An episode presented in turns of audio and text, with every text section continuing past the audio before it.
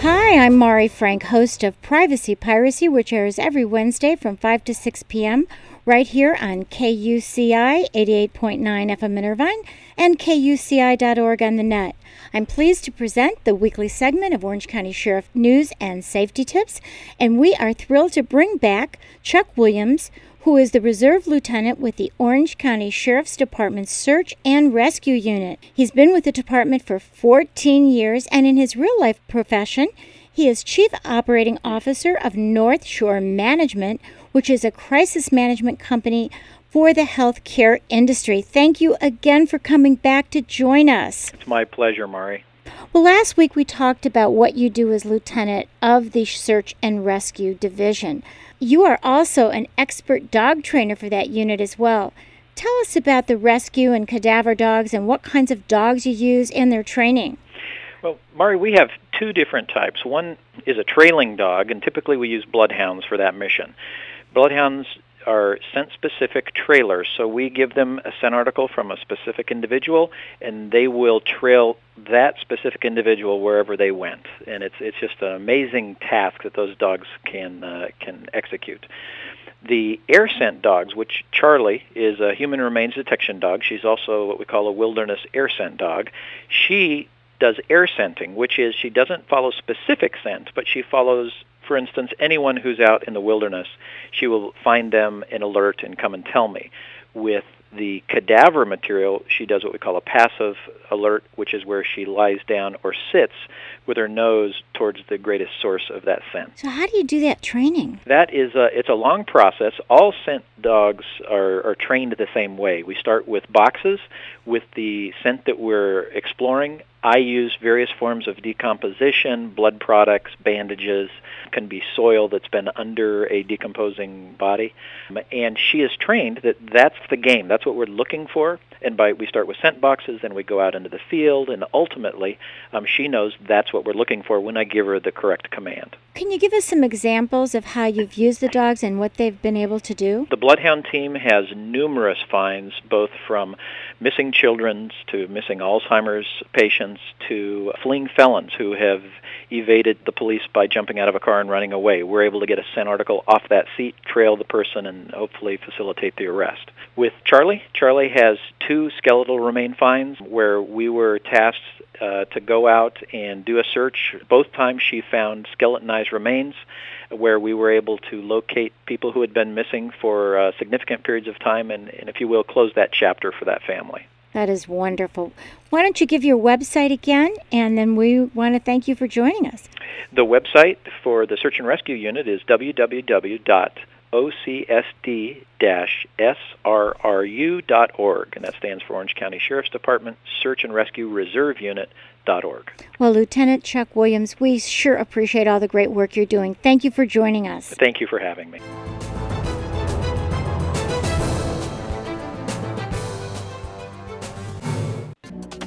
The opinions and views expressed in this program do not reflect those of KUCI, its management, or the UC Board of Regents. To find out more about this talk show or other talk shows broadcasting on KUCI, log on to our website at kuci.org or check out the latest program guide.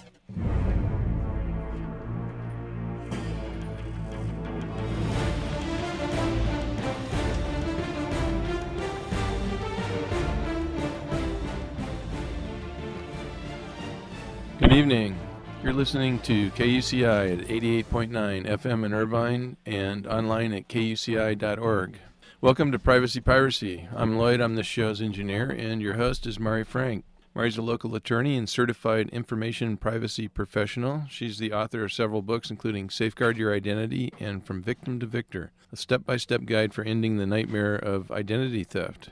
She sits as an advisor to the State of California Office of Privacy Protection, and she's a sheriff reserve here in Orange County. She's testified many times in Congress and the California legislature on privacy and identity theft issues, and you may have seen her on TV on Dateline, 48 Hours, NBC, ABC, CNN, O'Reilly, Geraldo, Montel, a lot of other shows. And uh, she did her own 90 minute PBS special last year called Protecting Yourself in the Information Age. To learn more about this radio show and our great guests, please visit kuci.org slash privacy piracy. Good evening, Mari.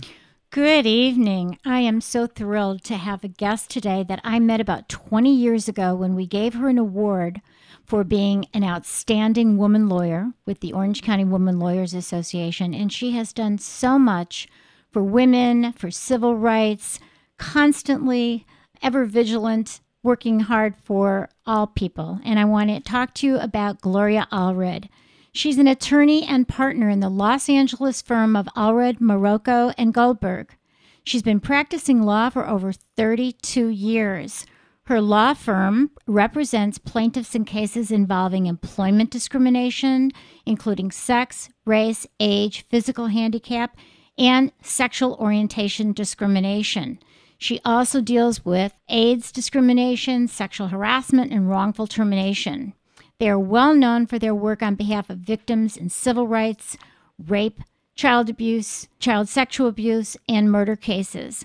She has won countless honors for her pioneering legal work on behalf of women's rights and rights for minorities, including the President's Volunteer Action Award for outstanding volunteerism, which was presented to her by Ronald Reagan in the White House at that time. Ms. Allred founded and is currently serving as president of the Women's Equal Rights Legal Defense and Education Fund. Gloria was also a host herself, a host of KABC talk radio for 14 years. She was selected by USA Today as one of the top 25 most important radio talk show host in America, and she was nominated for an Emmy three times for her television commentaries on KABC TV. She's written dozens of articles, of which I've read, and she also wrote a book recently that I just finished that was fascinating. It's called Fight Back and Win My 30 Year Fight Against Injustice and How You Can Win Your Own Battles by Gloria Allred. She is absolutely terrific, and you may be hearing about her and seeing her in the press quite a bit right now in the media because she has recently filed a new lawsuit on behalf of the marriage cases and her clients after Prop 8, and we're going to talk about that. Thank you so much for joining us, Gloria. Well, thank you very much for having me, Mari. Well, you are terrific. So tell us, first of all, let's talk a little bit about your book.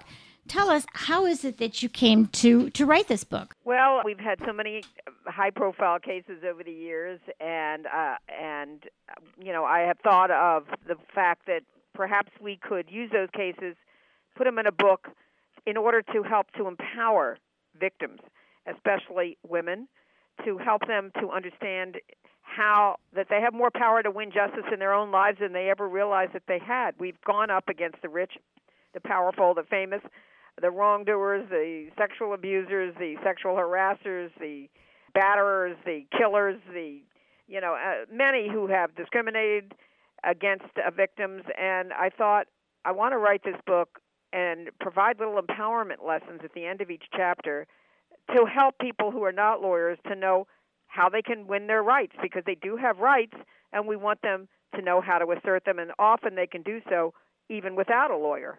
I thought that was great, though, the way that you went about doing that. At, at the end of every chapter, you gave some really important hints and things to do to protect yourself and what to do to go forward. And the people that you represent were ordinary people, a lot of them. I mean, yes, you have you know represented celebrities but you've also represented just ordinary people and i think that's what they need to know that ordinary people can fight back too. Well exactly. Matter of fact we just had a news conference where i represented a woman bartender who alleged that she was put in the kitchen because she had gained five pounds. Ugh. and she was a five six size when she was hired and she's still a five six. But anyway, we won her the right to be able to go back to her job, serving the public, out front, visible, even if she has gained five pounds.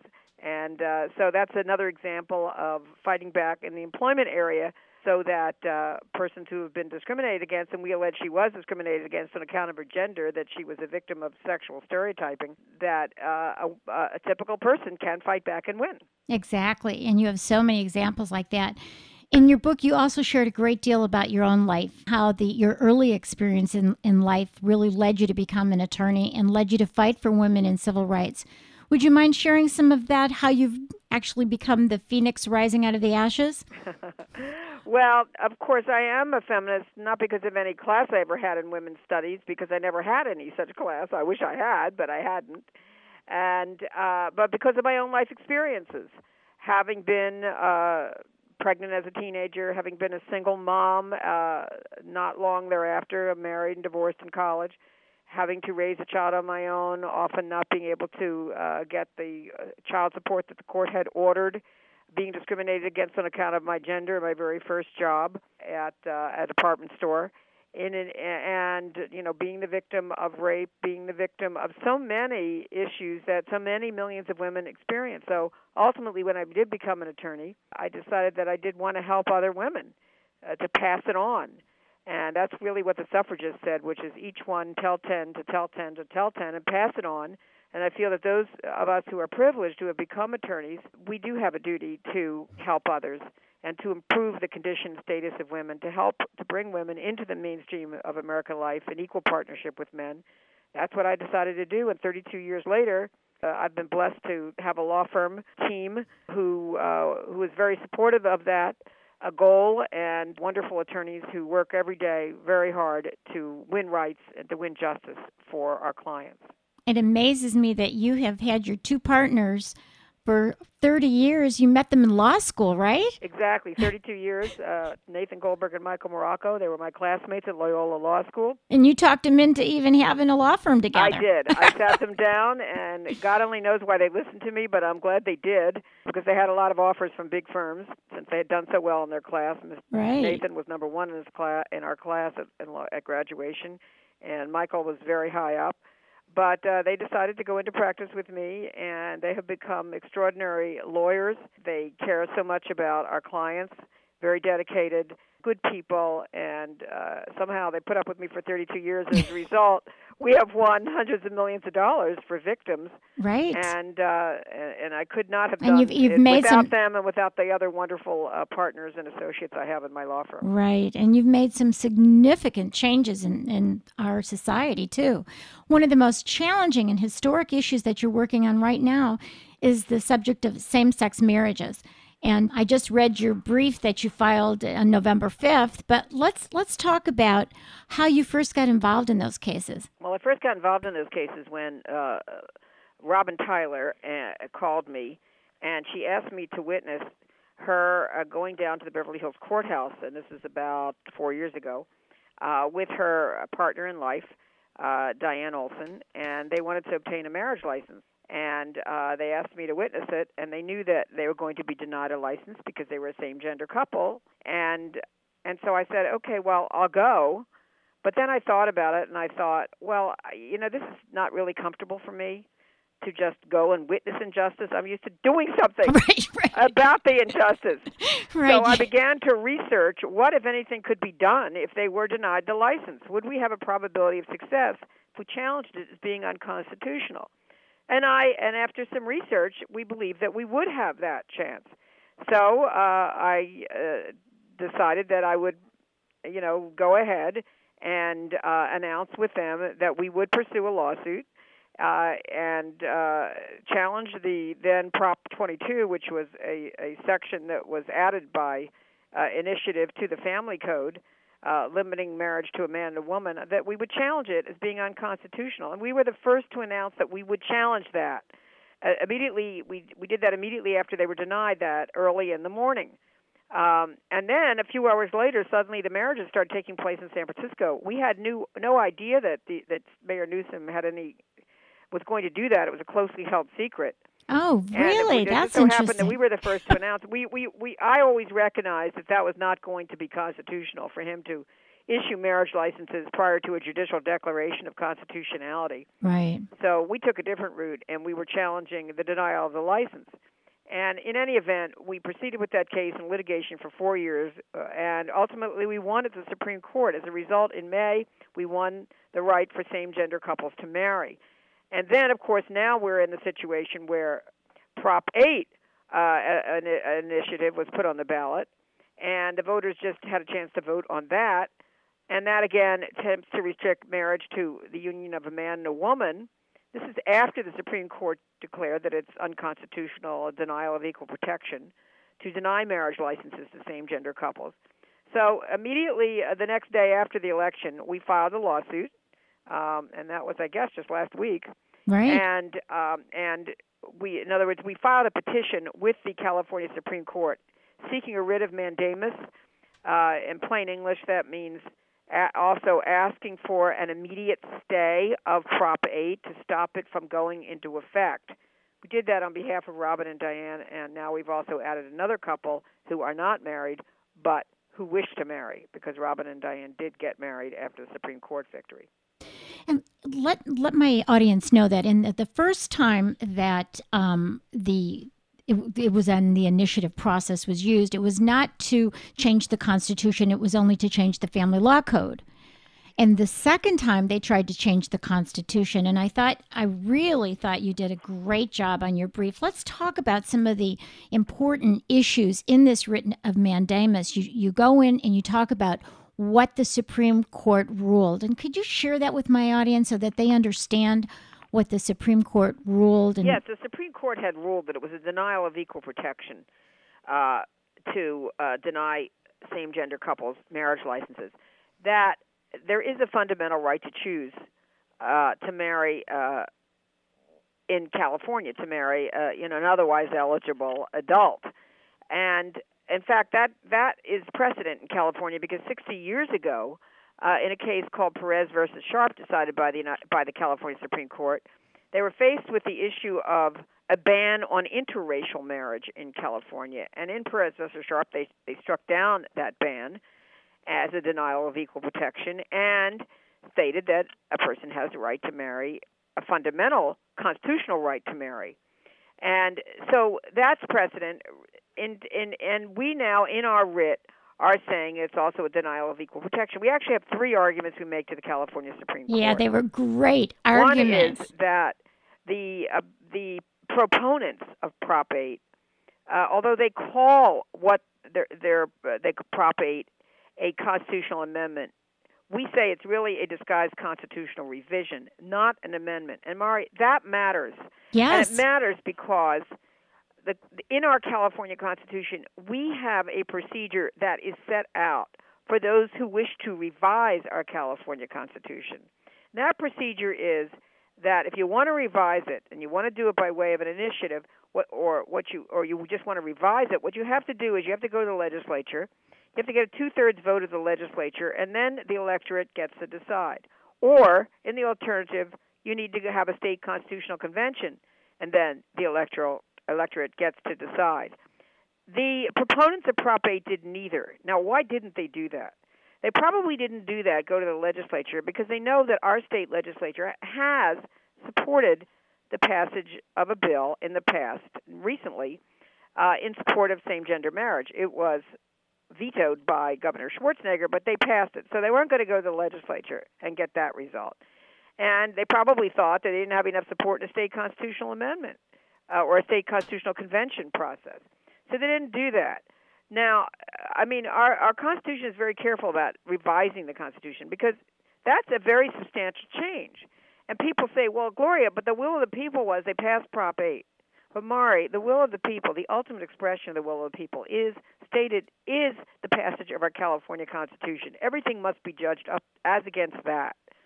So, and you, you know, also talked in your in your brief about the separation of powers. That when the Supreme Court ruled, and that's the judicial, uh, you know, uh, versus the the populace or the legislative branch, that the legislative branch can't then change what the judicial uh, branch has already decided. Well, right? exactly, and we argue that the the constitutional requirement of separation of powers doesn't permit the use of the proposition format right. to remove or circumvent the judiciary in determining the interpretation of what is or is not a fundamental liberty right and who is and who is not protected by the equal protection clause.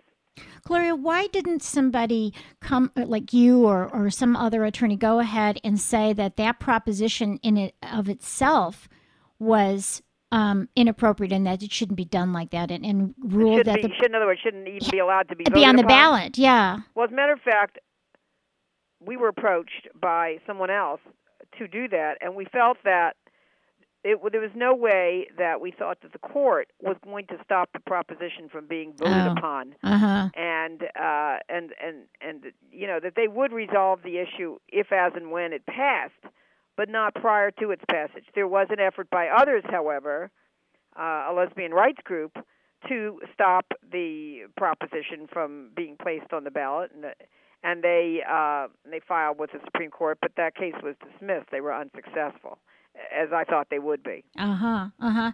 And isn't there a, a huge issue in in that the um, gay people are a protected class. Isn't that an important issue in your brief as well? And It I is. think a lot of people you- don't you- understand you make a very that. important point. Yes, because what the court has said, the court in May found that not only is there a fundamental right to marry, but that homosexuality is a quote suspect classification end quote under the Equal Protection Clause of our state constitution.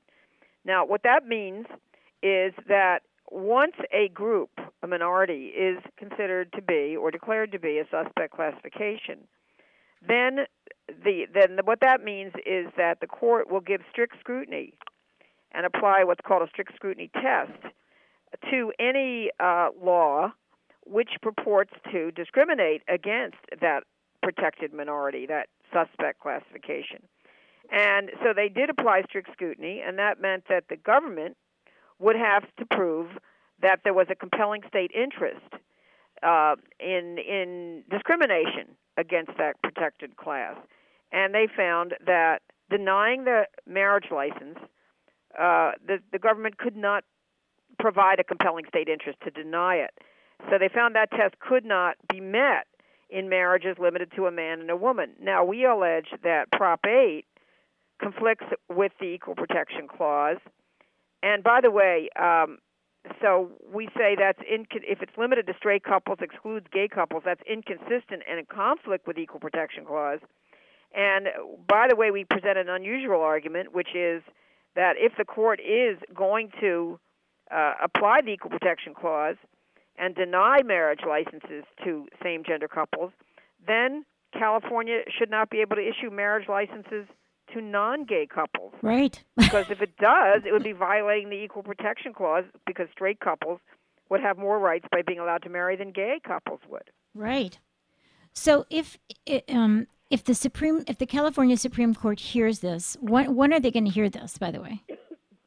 Well, I don't know. That's up to them, of course. But uh, as far as I know, that the the actual votes have not on Prop 8 have not yet been certified. I see. So until they're actually all finished being counted and certified, then I don't think the Supreme Court's going to step in. So if if this if they do buy your argument, which I think your your uh, your brief was really well written, makes a lot of sense, and it really follows through with what that court in itself had had written and decided. So if they do that, so what will happen then? Uh, well, uh, then if they if you know they're, they're probably going to set a briefing schedule and then they'll hear oral argument and then they'll make a decision. And I'm saying if they rule in your favor, then oh, I'm sorry. If they rule in our favor, yes, well, then Prop 8 will be struck down, and say the a the same gender marriages which have already taken place after our victory in the Supreme Court in May and before the passage of Prop 8 will clearly be valid, and the state will be compelled to continue to issue marriage licenses to same gender couples. and the proponents of Prop 8 could then take it to the U.S. Supreme Court. Well, you know, we'll have to see whether that would be something they could do as well. The problem is for them that it is general, you know, it is generally the law that you know that it is the state supreme court which can which is the proper entity to interpret a state constitution. Right. Uh, I think they kind of varied from that principle a little bit. Supreme Court in the Gore case years ago uh, involving the election, uh, but but generally that is the principle. So they may or may not have a basis to take it to uh, the federal courts. We'll have to see. I, I, I don't think they have a likelihood of success if they do, but we'll have Yeah. to see what happens. We're really in uncharted legal waters here, yes. so it's really difficult to say what's going to happen. Well, you know, I just read recently in the Orange County Register um, an article about a case by uh, that's being filed in the federal district court in Orange County. yes, Um, I saw that. yeah, and and he's trying to take this to the U.S. Supreme Court. What do you think about this? Is uh, his name is Gilbert? Yes, I know. Yeah, Richard G. Gilbert. Do you know him? Uh, I don't think I do. Yeah, so he he's filing in federal court Yeah, uh, I, for I a gay couple. this: I, I do not know anyone in the gay and lesbian civil rights legal movement who thinks that this is a good idea. oh, I wouldn't trust it to this court. Well, I don't think anybody thinks that you know, and it's not something any of us would have done Yes. because, again, we think the proper place is the state court and not the federal court. And this is a state law. Well, it yeah, it's a state, you know, purported constitutional amendment Right. again, which we call a revision. It requires it's a it's it's a challenge. It's a it's an, a proposed amendment to the state constitution, and it requires a decision by our state supreme court. So we think this is the proper place. Absolutely. None of us would have filed it in federal court. well, especially because our yeah, did. I mean our state It's not that we didn't notice that federal courts exist. right. It's just that wasn't the proper place. no, as no. far as we were concerned. Now we'll see how he does. Don't know what his reasons are, but he's done what he's done, and then we'll see what happens. yeah, yeah. I hope it doesn't interfere with the try- with the work that you're trying to do. Well, we'll have to see what happens. Yeah, we're speaking with Gloria Allred, who is has been a uh, wonderful civil rights and women's attorney for oh, well, I guess 33 years. She's done a terrific job. She also is the author of a wonderful book called Fight Back and Win. And this is a chance for you to read this book and find out how you can fight back and win whenever you're discriminated against. So you've been representing Robin Tyler and Diane Olson for many years. Uh, Exactly. wh- what what's going to happen if the Supreme Court does not rule in your favor? Uh, what what's going to happen with all these? What eighteen thousand? How many marriages now? Eighteen. Uh, tw- Well, there certainly are thousands, but I will say this: um, I, I doubt that the court would nullify or void the marriages, the same-gender marriages that took place after the Supreme Court made its decision and prior to the passage of Prop 8, no matter what the court does, for the following reason. The court said that it was unconstitutional to deny them licenses. And so they were married uh, during a time, during a period, where clearly the court said that it was constitutional for them to marry. And I think that, A, they wouldn't retroactively nullify it because I, I think it would be a violation of due process. And uh, B, I don't think they would nullify it because there is uh, generally uh, the concept that if a proposition wishes to nullify, or that I should say, be retroactive, then it has to be specific about its intent to be retroactive, and that was not mentioned in this Proposition 8. Right. It was silent as to that. Huh. So we're going to have two, ba- basically, if that were to happen, we'd have two separate classes. We'd have the domestic partners, or Well, three separate. three separate Three, yeah. Those who live together who don't register as domestic partners. Then we have people living together uh, in a loving relationship as homosexuals. And then you'd have the married.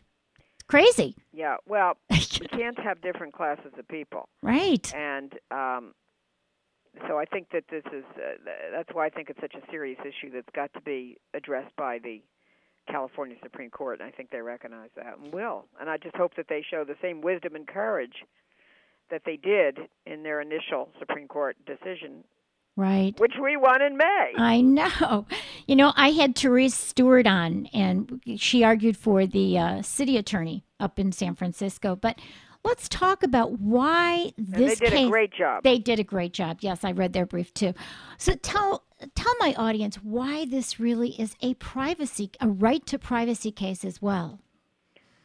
Well, I mean, you know, any anything involving the marital uh, relationship, I think, involves privacy. When I say anything, I mean, you know, the the part that would involve intimate an intimate relationship.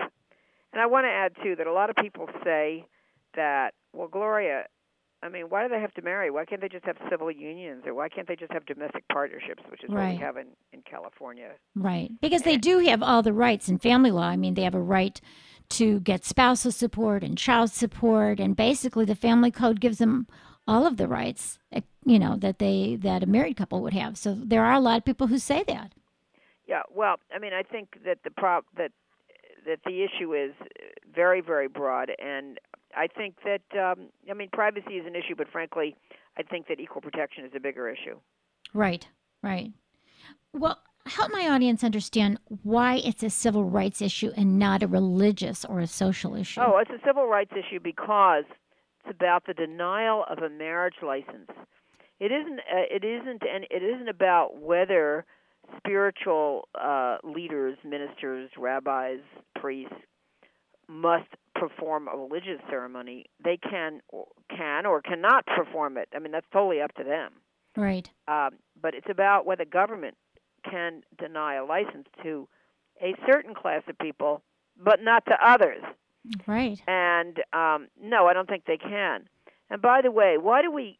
Why is it that certain groups are considered suspect uh, classifications if laws are passed which discriminate against them? Why? Why does the court then give strict scrutiny? Why does the government have to show a compelling state interest in discriminating? And the reason for that is because groups that are suspect classifications are often considered politically powerless. In other words, they're minorities, they're not the majority. Right. So the court traditionally has wanted to protect minorities against the tyranny of the majority. But also, often they're groups that have had a, a history of discrimination against them, and and I think that it's clear that that though that people who are gay and lesbian have um, had a history of discrimination against them, and while they are growing in political power, they still are not the majority, and I don't think they ever will be the majority.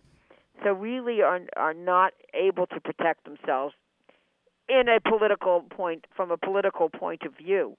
So they are deserving of protection. Also, sexual orientation is biological.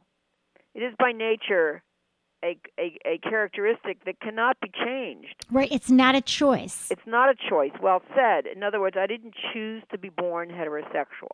Right. This is just the way I was born. I had no choice about it. Conversely, those persons who are gay and lesbian did not choose to be gay or lesbian. This is the way they were born. So that is yet another reason why that they should be considered a suspect classification because they can't it's not within their control or their power to change who they are. Right. And if you tell them they have the right to marry someone of the opposite sex, it just isn't congruent with who they are. Well, they're attracted to someone of the same gender. Right. And that's the you know and and they want to marry somebody of the same gender. It's as simple as that. Right. So to your to your clients Robin and and Diane, what does the word marriage mean to them as opposed to domestic partnership? Well, and that's an important point. And and that's a point by the way that was also made and by the Connecticut Supreme Court. Uh, because the Connecticut Supreme Court has has of course also struck down under their state constitution uh, denials of marriage licenses, and as also and today Connecticut uh, same-gender couples are going to are, are starting to marry in Connecticut. Right, right. Uh, so it's great that we're talking today. Uh, it's because they have civil unions in, in Connecticut. We have domestic partnerships. Essentially, even if you afford the same rights and responsibilities in a civil union or a domestic partnership, it still doesn't have the word marriage attached to it.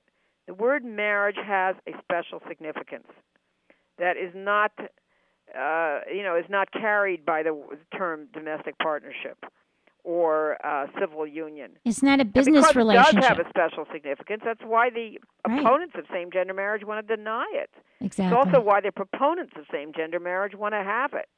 Right, right. Let's switch gears a little bit because one of the things that you've done in the last 33 years is you have also protected, you've been a defender of privacy rights for many, many years. So, what about the invasion of privacy? How do you define that? Yeah, but let me just say, in reference to privacy on the same gender issue, you know, when you think about it, um, and I'm not really sure if this is a privacy argument, but it is an argument that I, I think is interesting. When you relegate same gender couples to domestic partnership or civil unions, uh-huh. then you have a situation where the children of those same gender couples will see their friends and say, well, their friends can say, well, my parents are married. What about right. yours? And then the children have to say, well, my parents are domestic partners. And that right away tells people Second class citizens. they must be Yeah. same gender. Otherwise, why would they be domestic partners? Right, right. So, in other words, their privacy about who they are, their parents are, is gone because they are marked right. as same gender couples. Not that I think there's anything wrong with that, but other people, other children may think, well, there must may be some kind of stigma because they can't marry. They're not as good as. Right. They don't have the respect and the dignity um, Uh, of marriage the way my parents do. Right. And So- it's it's like that whole thing of separate but equal, but Yeah, it's not it- equal. Exactly. I mean, in a way, that's an invasion of privacy to have to say, you know, by by by having a different term for your relationship, Right. who you are. Yes. And now the separate but equal, of course, the court has said in Brown versus Board of Education is, you know, th- that's a myth. Right. There's no separate but equal. It's separate but equal is separate and unequal. And same is true with same gender relationships. Right. Right. There is no question that domestic relationships and, or partners and civil unions, those are just not equal relationships because they're not called marriage. Right. Right. Well, I think you're going to win in the long run on that one for sure. I'm, I'm I don't know how long it'll take you, but it, it'll it's going to happen, right? I mean, hopefully it, that we're going to come to our senses about realizing that this is a discriminatory uh, proposition. Well, uh, it's you know the law is always what the courts say it is Right. ultimately, and then so we'll have to wait and see what the California Supreme Court says. I'm 1,000 percent convinced that this is a denial of equal protection, but it's going to be for the justices to decide this. Right, right. Let's switch a little bit with gears here because you have been a proponent of privacy rights. Look, you know, I I'd like you to talk a little bit about the privacy issues that arose with Amber Fry. Okay. If you could talk a little bit about that, that was interesting the way you talked about it in your book. Yeah, well, uh, yeah, and Amber, I think, was a real hero. She was the key prosecution witness in the case of People versus Scott Peterson. Scott Peterson uh, being charged with murdering his pregnant wife, Laci, Yes. and also being charged with murdering their unborn fetus, uh, who would have been named Connor. And I'll Right. She Amber was uh as they say the key witness. We all remember she secretly recorded uh telephone conversations with Scott Peterson uh after Laci disappeared. She recorded those conversations uh with him for the police and at the request of the police. And uh and they became very important at the trial as did she. She of course had been um really a, a, a, a dating relationship with Scott Peterson and And was- she didn't know at the time that he was married when she he started didn't know dating he him. was married. He he indicated he was, you know, that he certainly gave her the impression he was not married. She would never have dated him had she known he was married. And ultimately, when she heard that somebody named Scott Peterson had a missing pregnant wife, you know, she checked on it and then found, oh my gosh, this is the same Scott Peterson. Right. And she voluntarily contacted the police, and that's when they asked her to record. Because she became a key witness at the trial, and you know, she became kind of at the vortex of a huge media storm. She contacted me, asked me to represent her, which I did. And we were very concerned that uh, during the trial that she would be asked questions that would be inva- by the defense that would be invasive of her privacy, like uh, she when she would be on the witness stand testifying that perhaps she would be asked questions in reference to, you know, her other uh, sexual relationships, and um, you know whether or not she'd ever had an abortion. Questions that would be very invasive, and we didn't feel that she would should have to sacrifice her privacy in order to testify in a criminal case. So we made that point with the district attorneys, with, whom I might add we enjoyed a very positive relationship, and uh, and and also asked them to bring a motion uh, to uh, a motion in limine to make sure that such questions would not be able to be asked, or if they were, that they would object at the appropriate time. And um, and and she did end up testifying, and she did uh, testify, I think, very credibly, and her testimony, I think, was very important to many members of the jury. And uh, ultimately, he Oh, was yeah, the whole convicted. He's on case, death I mean- row, and that's where he belongs. Right. I mean, and, and without her testimony, there, if if the if Laci had not been found and the fetus had not been found, then there would there would really be no case or very little, right? So it was really key what she had to say, and of course her tapes. No question. It was key, and it was also key that she not be undermined and her credibility. And divert the court. That's what you yeah, talked about. And that her divert the attention. Destroyed before she ever got to the witness stand because so much was going on in the court of public opinion, Right. and that does infect the, you know, the process. And and so we all know that. So, you know, we and I wanted to continue to you know support her and you know and and she is a good person doing the right thing tremendous courage and i didn't want this to be a case of the operation was successful but the patient died Right. that he got convicted but the witness was ruined And and people may not understand why she needed to have you represent her. I think that's an issue that a lot of people didn't understand.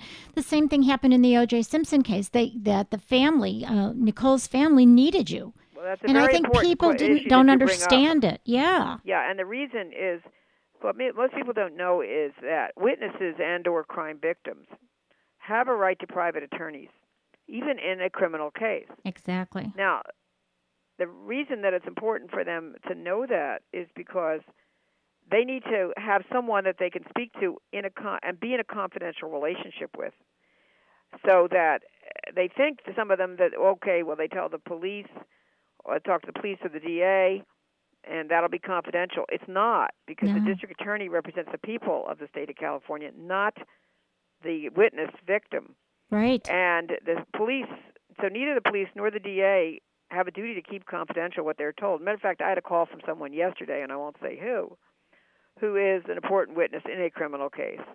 And this person was very upset because something she had told to law enforcement suddenly was given to the defense and then now appears in the newspapers, and she's very upset. And I had to explain to this person, well, that's because they're not you're not in a confidential relationship with them. When you speak with me you are. Right. but not with them. You can say anything you want to me. You can get any advice you want from me. I can't say what you say you and i would hope you won't say what i say but that's up to you. Right. uh but that's not and she didn't know that when she had that we would speak to them that she would be in a confidential relationship Right. And and the would be turned DA. over the defense as well as uh, as though you know as it, as it does have to be Right. And the DA really isn't going to look out for her or his best interest. Well, that's another thing is DAs, especially in high-profile cases, have so much going on. I mean, they have a lot on their plate. They've got a lot of witnesses, usually a lot of evidence. They've got so much preparation to do. They really often don't have the time to even be be prepare prepare their witness Right. the way they would like to if they had more time. Right. So again, a private attorney can be there to help to the witness to understand what their duties are in the criminal justice system, what the expectations are, and really to be a support and a comfort to that witness. And some so many times the witness is um, the defense will try and destroy the witness on the witness stand. Well, of course, it's always you never want to put your own client on trial. Right. You want to put everybody else on the trial, the police, the prosecution witnesses, the what the evidence, everything. I mean, that's just an old defense Yeah. tactic and everybody knows it. You, you wrote an article called "Does a Witness in a Criminal Case Have a Right to Privacy?" Tell us a little bit about what you think about the Kobe Bryant case. The which case? The Kobe Bryant. Oh, the Kobe Bryant. Yeah. Yeah. Well, you know, this is uh, you know this is an issue that keeps coming up uh, in criminal cases. Does a witness have a right to privacy? So this is what I want to say about that is that every person who is going to be a witness in a high-profile case should consult an attorney in their state Right. um, and try to get some advice uh, about the limits on privacy, you know, what they can expect, and you know whether uh, how far uh, the defense can go in terms of cross-examining the witness and what might come out, where the lines need to be drawn, uh, what motions can be filed, what can be done, in other words, in short, to protect their privacy. Of course, you're an expert in this area, and but I do think that that's what every victim should do. Yes.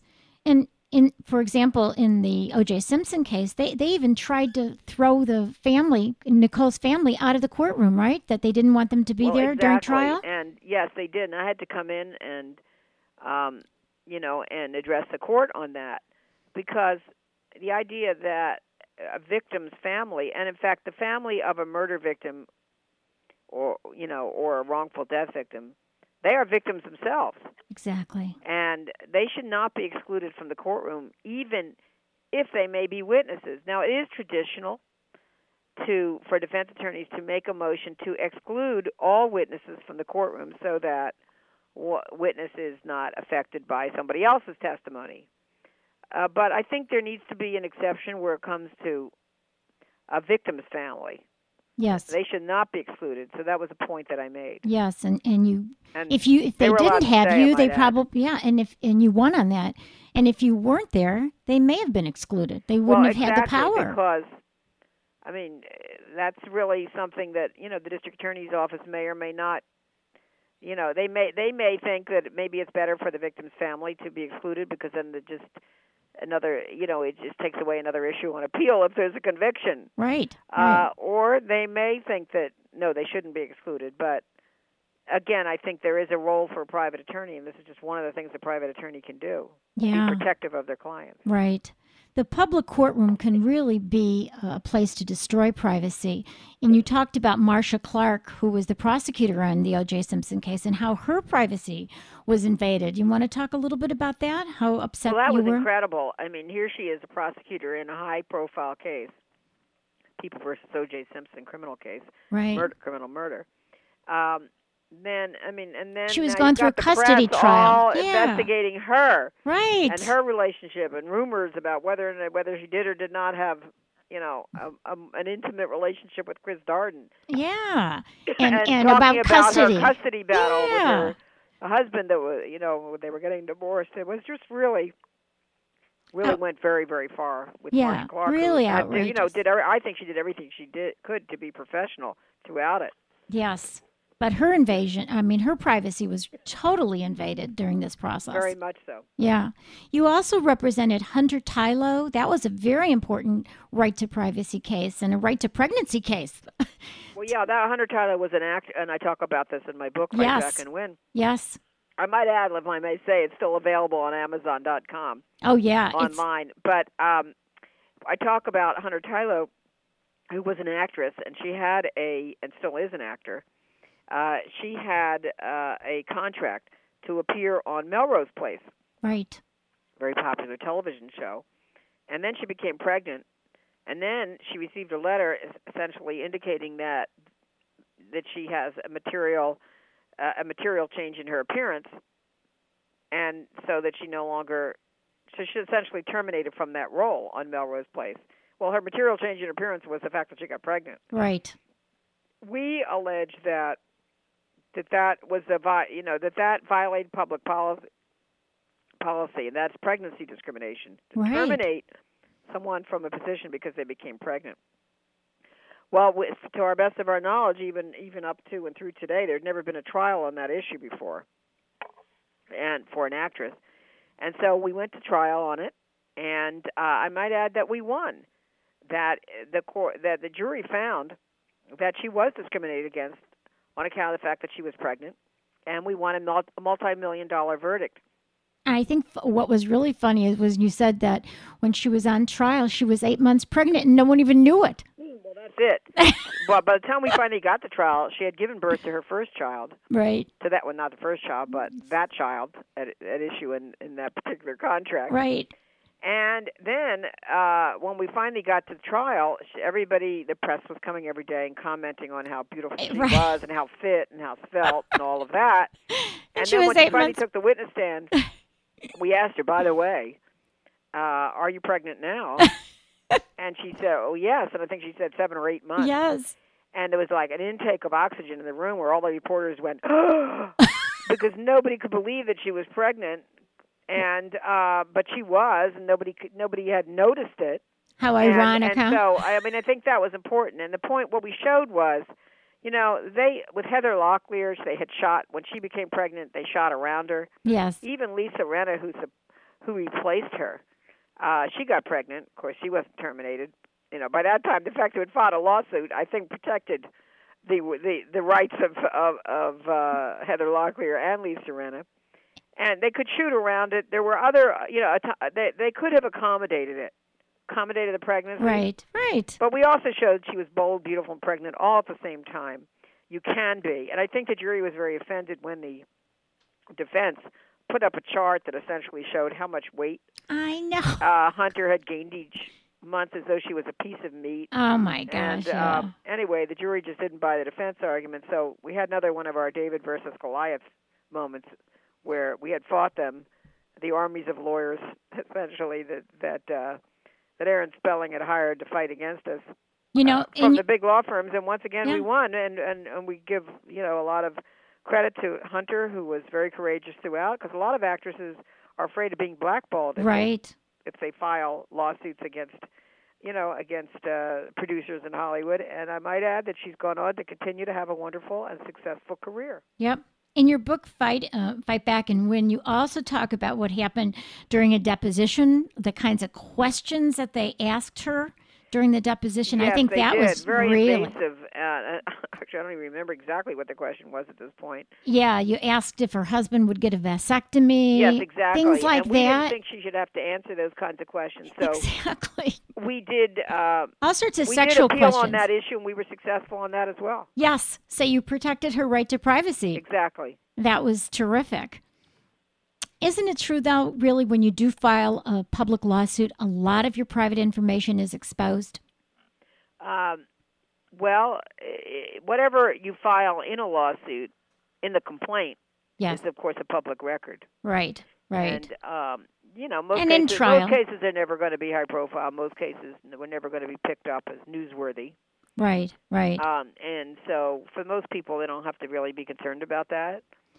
But you know, if a case does become public, then people do have to be concerned. I mean, how much privacy do they have to sacrifice in order to Right. assert and vindicate their rights? Right. And I think you you know a lot of your uh, clients that you talk about in your book Fight and uh, Fight Back and Win you talk about how courageous they were and how much you really respected the fact that they were willing to do this because they did have to give up their privacy in so many ways. Yes, exactly. And so, but the typical person is willing to make sacrifices. And people, a lot of women come in and they say, "Well, I don't understand. I thought I had these rights, and I didn't. Why should I have to fight for them? Why me?" Right, right, And of course, I say the answer is, "Why not you?" right. Because we've always had to continue to assert our rights, and you know, no one has ever given us our rights. We've always had to fight to win our rights. Even the right to vote, no one ever gave us the right to vote. We had to fight for 72 years in the United States uh, to win the passage of the 19th Amendment, uh, women's suffrage, to the United States Constitution. We're still fighting to win the passage of the Equal Rights Amendment. We've been fighting for that since 1923. We still have not won the addition of the ERA to the Constitution. Right. Uh, so we have to fight for our rights. The fact that they're on the books doesn't mean the corporations are going to necessarily afford anybody their rights. You know, they're they're going to do business as usual. So Right. when they violate our rights, we have to make a decision. Is this the time? Is this the place? Is this the right case to fight Right. back and win? And often it is, and it's our clients. I think have understood that how powerful they really are uh, to win justice, and it's just very exciting to see them evolve from victim to survivor to fighter for change. Right, right. From victim to victor. That's the name of one of my books, by the way.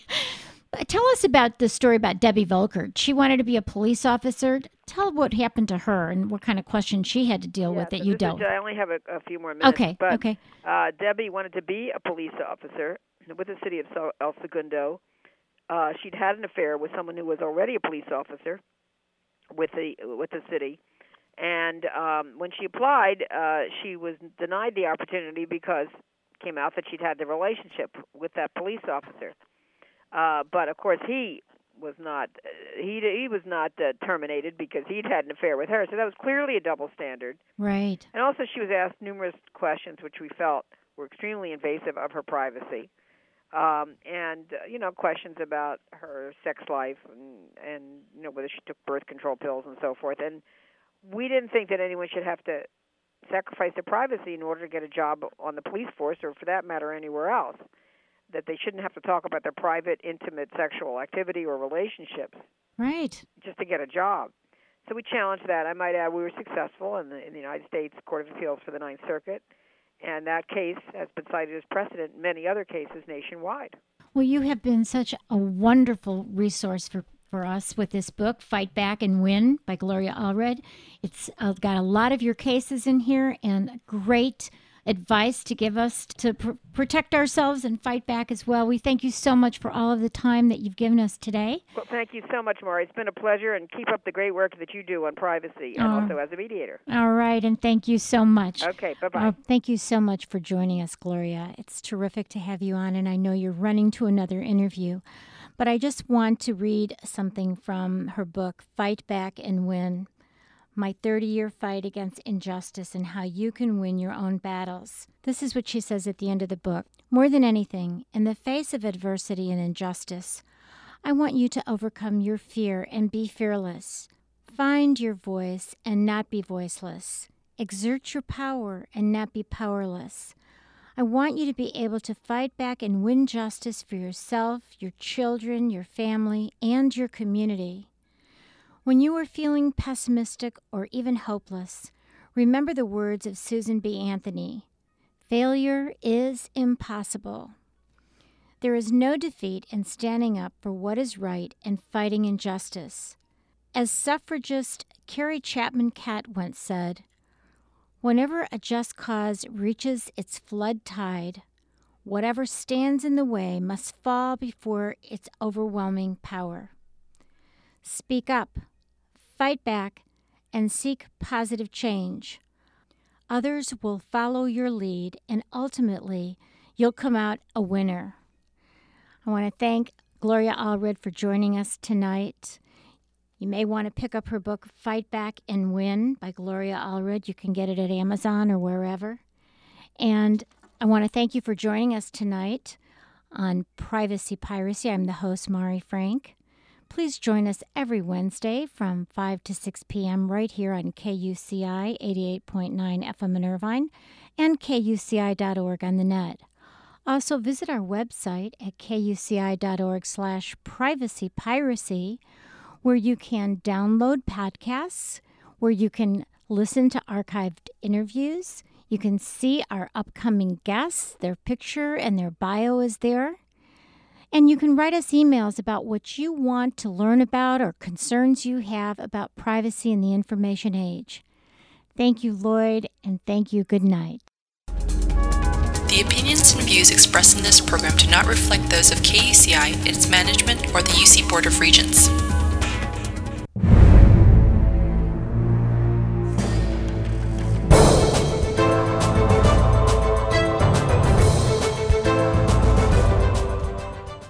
I'm Mari Frank, host of Privacy Piracy, which airs every Wednesday from 5 to 6 p.m. right here on KUCI 88.9 FM in Irvine and KUCI.org on the net. I'm privileged to also present Orange County Sheriff News and Safety Tips. And today we're welcoming back Sergeant Rob Gonzalez, who's in charge of special events and supervises the K9 unit. He's been with the Orange County Sheriff's Department for 22 years and he's also a security expert. So today, let's talk about what tips do you have that we can protect ourselves at home? Mari, there's there's quite a few tips that, that we use, uh, and the Sheriff's Department website is, a, is an excellent tool to be able to uh, access.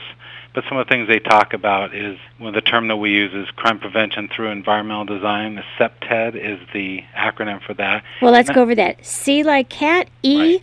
P, T like Tom, and D like dog. So tell us what that means. It's crime prevention through environmental design, and basically that is criminals look for opportunity, and and a way to eliminate the opportunities is to keep your bushes cut to a reasonable length around your house. Make sure lighting is your dark areas are lit are lit up well because basically someone's looking for a place that they can hide and they can get into a window or kick in a door where they can't be seen from the street. So if you're looking at your house from the street, everything has to be well lit and everything visible from the street. And that's where neighborhood watch kicks in, neighbors looking after neighbors. Obviously, we can't have a, a police car on on every street at every time, and neighbors have to look out for each other. It's one of those situations where if you're in a neighborhood and you see someone, uh, one of your neighbors sees someone in your property that doesn't belong there, you call in and, and report it to us. But as far as the uh, the other elements to keeping yourself secure, make sure you don't leave any windows open during uh, the day or night. Uh, you know, if you're home, that's fine, but if you're away, you know, don't leave a window open for ventilation, and I'd say even a second story window. Uh, something you may not think that someone can get into, you would be surprised. Uh, we've had several incidents where someone will leave a bathroom window on a second story open, and a uh, person is able to get in through that window. And you know, burglaries are, are uh, crimes of opportunity. Absolutely, someone's going to find an opportunity, they'll take it, and you just have to lessen their chances of success. So, what are some other anti lift protections and uh, other things that you can do? Well, if you're going to be leaving for an extended period of time, uh, have your neighbor pick up your mail if your mail is delivered to the house, your newspapers. Leave on lights on timers to come on at certain times during the evening times, uh, your porch lights and your interior lights. Uh, some people leave on radios or other noise uh, TVs inside the house. Also can be also can be on timers. Everything that gives the appearance that someone is there. Have a neighbor park their car in your driveway. Things of that nature. Like I said, just just to lessen the uh, crimes of opportunity. Well, we thank you so much. And why don't you give the Orange County Sheriff's Department's website so people can find out some more home security tips? Sure, it's www.ocsd.org.